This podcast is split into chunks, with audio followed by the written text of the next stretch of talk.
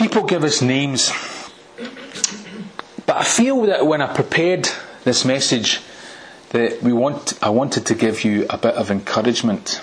Now, I woke up early this morning with the sweat dripping off my brow because I was coming here. No, I'm only kidding. I woke up early in the morning and I wasn't greeted with the news that I wanted to hear. And I'm sure you know I'm maybe going to say that the, the Scots charity worker lost his life. It really made me kind of have a real sadness in the pit of my stomach, and I had to get up and go down the stairs. And it's real sad, but I wanted to give you some encouragement this morning. We, what we are as believers, is laid out in the Bible, and that's where we take our guide from. And I think there's never more a time that we need to proclaim what the Bible says. The Bible says to encourage us. See, it's not important what other people see us as. They can label us with all sorts of things.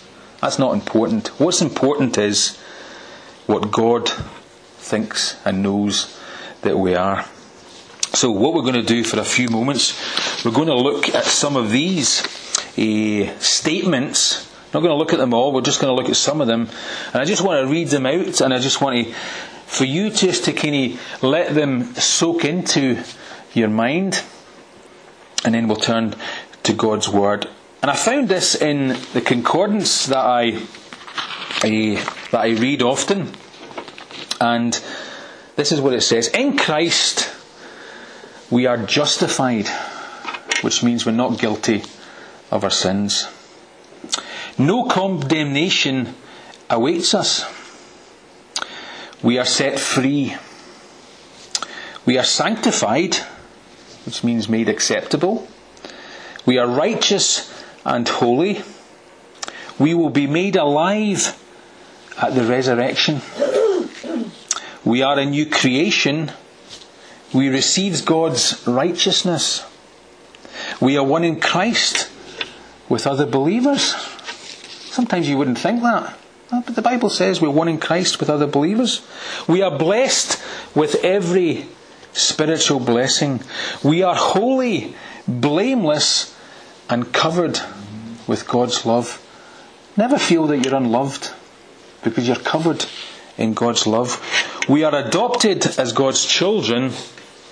Our sins are taken away and we are forgiven. This week I was reading in Isaiah chapter 43, and it says this to me When God forgives, He forgets. When God forgives, He forgets. Interesting that. We are under Christ's headship. We are marked as belonging to God by the Holy Spirit. We have been raised up to sit with Christ in glory. We are God's work of art. We have been brought near to God. We share in the promise of Christ. With freedom and confidence, we come into God's presence. We can come into the Creator of the world's presence. We are members of Christ's body, the church. We have been given fullness in Christ. We are set free from our sinful nature we will have eternal glory. What a set of statements found in God's Word that apply to all who believe in Christ and all who put their trust in Him. I'm going to take a few moments to look at some of these wonderful truths. If you've got your Bibles with you, we're going to turn to Ephesians chapter 1. We're going to read from verse 3 and we're going to look at a few of these truths. So, Ephesians chapter 1. I'm reading from the New International Version this morning. Ephesians then. Under the heading Spiritual Blessings in Christ, praise be to the God and Father of our Lord Jesus Christ who has blessed us in the heavenly realms with every spiritual blessing in Christ. For he chose us in Him before the creation of the world to be holy and blameless in His sight. In love, He predestined us to be adopted as His sons through Jesus Christ in accordance with the pleasure, with His pleasure and will, to the praise of His glorious grace, which has freely given us in the one He loves. In Him we have redemption through His blood, the forgiveness of sins in accordance with the riches of God's grace that He lavished on us with all wisdom and understanding. And He made known to us the mystery of His will according to His good pleasure, which He proposed in Christ to be put into effect when the times will reach their fulfillment, to bring all things in heaven and on earth together under one head, even Christ. In Him we were also chosen, having been predestined according to the plan of Him who works out everything in conformity with the purpose of His will, in order that we, who were the first to hope in Christ, might be for the praise of His glory. And you also were included in Christ when you heard the word of truth, the gospel of your salvation. Having believed, you were marked in Him with a seal, the promised Holy Spirit, who is a deposit guaranteeing our inheritance until the redemption of those who are God's possession to the praise of His glory.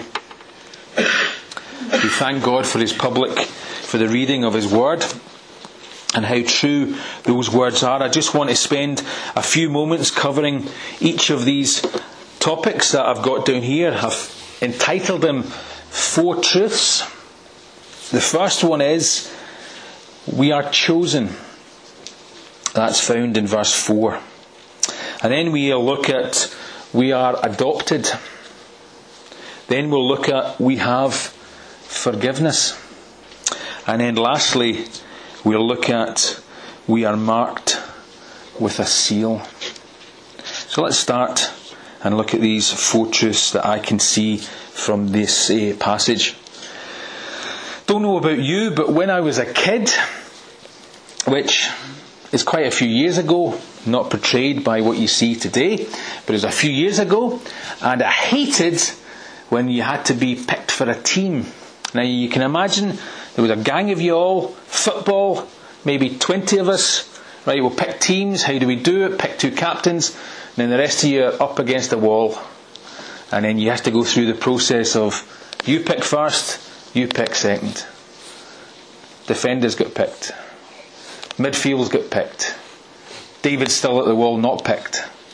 Goes on, goes on. I hated it when you didn't get chosen first, or you didn't get chosen. I want David in my team. I don't know if you were like that when you were getting picked for a team. We don't like to be left out. That's the, the, the point I'm trying to make. We don't like to be left out of anything. If it's planning something, we don't like to be left out. We, we like to be included. Well, listen, God's Word tells us that He doesn't want anybody to be left out of His kingdom. He doesn't want anybody to miss out on the riches that He can pour into your life. I don't know if you're a Christian this morning. But if you're not a Christian this morning and you're just still, you've just been coming along, what I'm going to say is you can claim these truths today. You don't have to go through a series of Bible studies. You can claim them in an instant. In 1 Timothy, we read these wonderful words. This is good and pleases God, our Saviour, who wants all men, women, to be saved and to come to a knowledge of the truth. For there is one God and one mediator between God and men, the man Christ Jesus. God wants everyone who He has designed in His image, He has spent time knitting them together in their mother's womb. He wants them to be a part of the kingdom. Nobody's excluded. You're not excluded by the family you were born into. You're not excluded if you uh, the place you were born into. You're not excluded the land, the colour. You're not excluded from this. God wants everyone to be part of His kingdom. God chooses us, tells us that it totally depends on God. There's nothing we can do. We could try till our dying day to get into God's kingdom, but there's nothing that we can do. God chooses us, God gives us and empowers us. There's nothing we can do to deserve to be chosen by God. First Peter tells us this in the second chapter, verses 9 to 10. But you are a chosen people, a royal priesthood, a holy nation, a people belonging to God, that you may declare the praises of him who called you out of the darkness into his wonderful light. Very encouraged when I seen the, the newspaper. Excellent, excellent opportunity, an excellent tool of evangelism to go into people's lives who are not aware that they are in darkness and they need to be exposed to the light. And this is what it says here. You were in darkness. Christians, eh, non-Christians were in darkness before they became Christians. Once you were not a people, but now you are the people of God. Once you had not received mercy, but now you have received mercy. We can't take any credit for it, and that's the point. We are chosen. God planned it before time. I love going into the Bible and I love reading a, a bit of scripture and I love the signpost it gives me. One of my jobs in the, the food bank now is to develop, to signpost people on to different agencies. They come for a reason and I'm trying to encourage them to go and speak to different people. And this verse, this message, it kind of signposted me to different places. In 2 Thessalonians chapter 2 verse 13, it tells me this. But we ought always to thank God for you, brothers, loved by the Lord, because from the beginning God chose you to be saved through the sanctifying work of the Spirit and through belief in the truth. We need to tell people the truth. We need to stand for the truth. See, God, way back, God seen how bad, how wicked that we could be.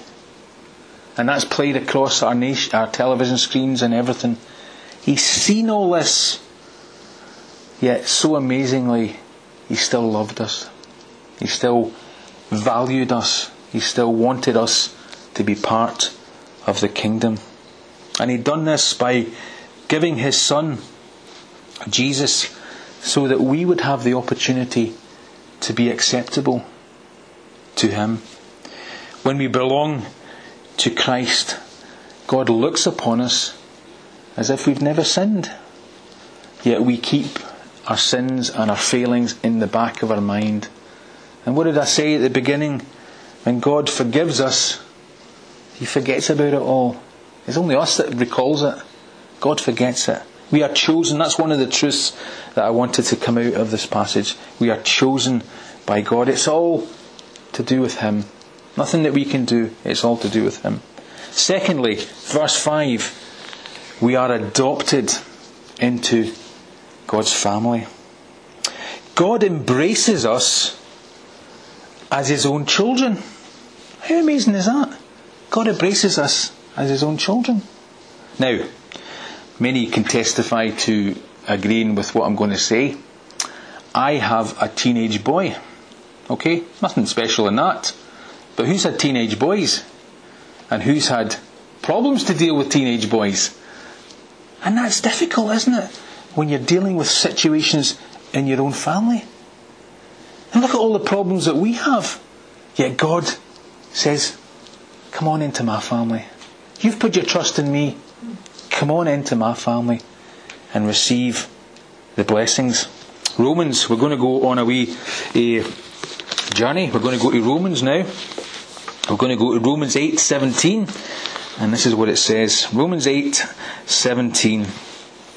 Now, if we are children, then we are heirs, heirs of God and co heirs of Christ. If indeed we share in his sufferings, in order that might we might share in his glory. And in Galatians 4 5 to 7, this is where I was led next. To redeem those under law, that we might receive the full rights of sons, because you are sons.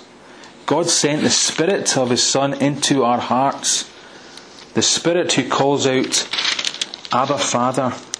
So you are no longer a slave, but a son. And since you are a son, God has also made you an heir. It's an amazing story. It's an amazing journey. It's an amazing that the God, our Father, would embrace us, would adopt us into His family. Roman law saw adopted children receive the same rights and privilege as, as biological children. They had the same rights. There wasn't any distinction. They were brought in, even if they were slaves, they were brought into the family and they had everything that the biological children would have. You see, their past did not matter.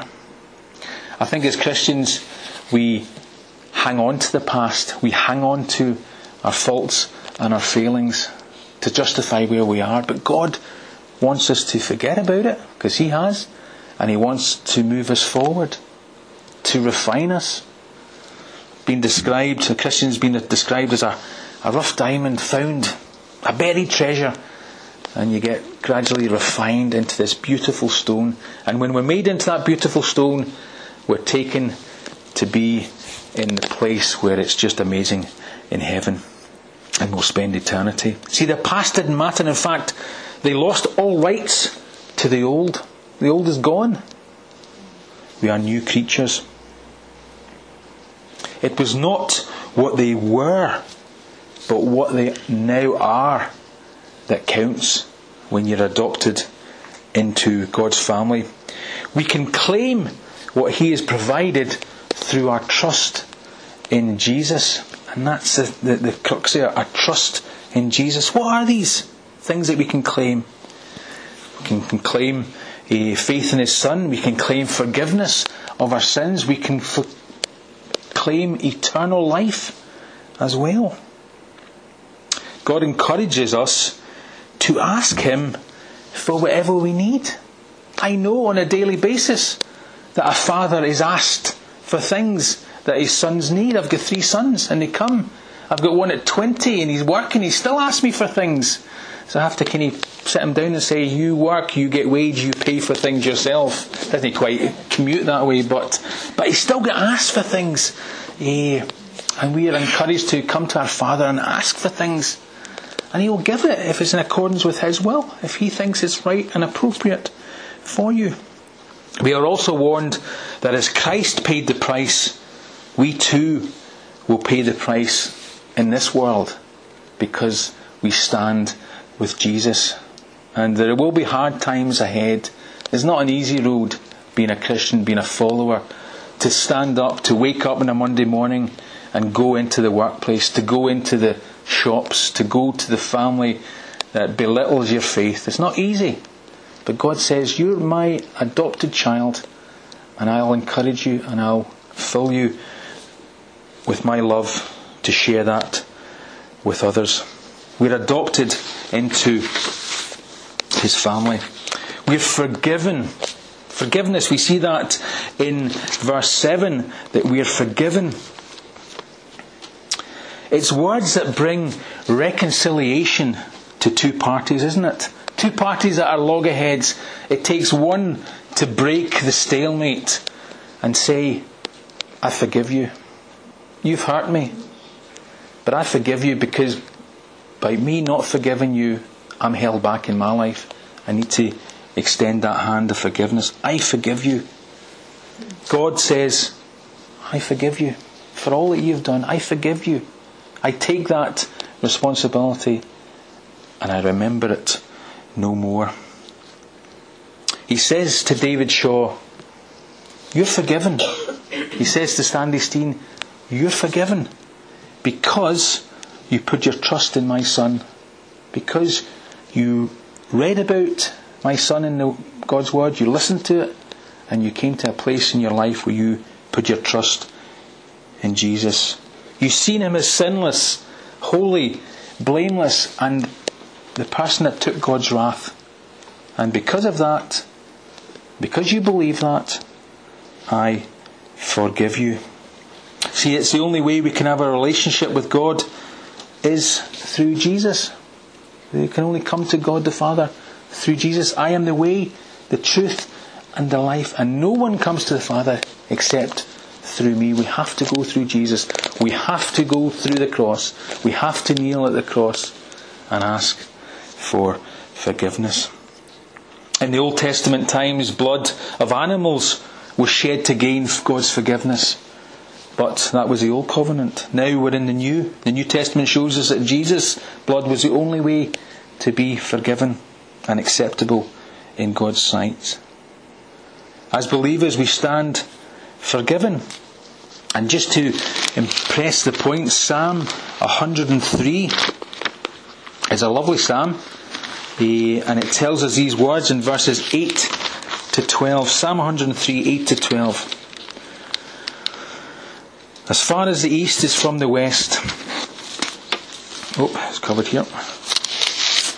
So far has He removed our transgressions from us. As a father has compassion on his children, so the Lord has compassion on all those who fear Him. For He knows how we are formed. He remembers that we were dust. God knows everything about us. He knows our faults and failings. He still loves us. He chose us to be part of the kingdom. He adopted us into His family. He continually forgives us. And lastly, but by no means least, we have a seal. And this gives me great encouragement. It gives me great hope for the days that lie ahead because this, I, I believe there's really tough times ahead and it's getting played out across the world. We have a seal. Important documents uh, were marked with a wax seal in times gone past. They were put together, a wax seal was put on it, and it was given to someone to take, and you give it to this person, and it is not to be opened. And if the person got it and it was opened, well, somebody was going to pay greatly. But in times past, there was a wax seal God has put a seal on us as believers, but not an outward seal. It won't be a mark. The Bible says there's going to be a mark coming that people will have to take if they have to do things. Christians are told not to take it. But we're not marked outwardly with a seal. We're marked with an inward deposit. Okay? He gives us His Holy Spirit as a seal that we belong to Him. He instills it within us. We've trusted Him, and He instills His Holy Spirit in us. Now, this works in two ways. He prompts us. The Holy Spirit can prompt us. Have you ever been in a situation where you think, where you, where you feel, David, this is not the right place to be. This is not the right thing to do. A prompt, a guide, someone to be there, a conscience, a guarantee that He will do as he has promised. And the disciples were told, You wait, and I will give you the Holy Spirit to equip you, to give you the tools to do the work that I have taught you to do, that I have given you the mission to do. You see, this seal, this Holy Spirit, has been described as a down payment, if you like, a deposit, His signature written across your heart to say, You're mine. You put your trust in me, and by doing that, I give you a, a seal, this holy son, for eternity. It's a constant reminder that we are his children. People will belittle your faith, ridicule you. You can quote them scripture and they'll throw it back in your face. But inside, you've got a seal of the Holy Spirit. It works in us to transform us and give us a taste of eternity. Because this is only the beginning. The journey starts on this earth that was created 6,000 years ago. It starts here. The journey takes us into eternity. In my eh, in the concordance here is a, a lovely wee description of the Holy Spirit, and just as closing, I just want to refer to a couple of these uh, points. Subnotes on the Holy Spirit. It says this: the Spirit marks the beginning of the Christian experience. My dad, you know my dad, he's coming tonight. My dad said this expression for people who maybe at one time thought they were a Christian, but evident in their life that they weren't one. And he says people might make profession, but don't take possession. They might profess it, but they don't take possession of it. They don't put their full trust in it. The Holy Spirit is marks the beginning of the Christian experience. We cannot belong to Christ without the Spirit. We cannot be united to Christ without His Spirit. We cannot be adopted as His children without the Spirit. The Spirit marks the beginning. Secondly, the Spirit is the power of our new lives. Because when you step from the old mad Scotsman into the new creation, God tells us, you just don't do it in your own strength. You'll do it in my strength. I'm there. Holy Spirit, like a tap. You don't turn the tap on, you don't get any water. If you don't tap into God's Spirit, you don't get the strength. It says here, the Spirit is the power of our new lives. He begins a lifelong process of change as we become more like Christ. When we receive Christ by faith, we begin an intimate, personal relationship with God. The Holy Spirit works in us to help us to become more Christ like. It's a process. He's given us the tools. And lastly, in this wee section of the Holy Spirit, He unites us. The Spirit unites a Christian community in Christ. The Holy Spirit can be experienced by all, and He works through all. We have been given a seal. We have been chosen. We are adopted. We are forgiven. And we're marked with a seal. And this seal is what no one can take away from you. Once God writes that signature across your heart, it's there. It can never be erased. Nobody can take it away. I trust that in these few moments that we've been encouraged and strengthened by a reminder of what God would give us each for those who trust in Him. These are spiritual blessings. They are treasures that are not material, that are invisible, that are imperishable, and that are immeasurable. Praise be to God. Let's pray. God, our Father, we, we love you so much.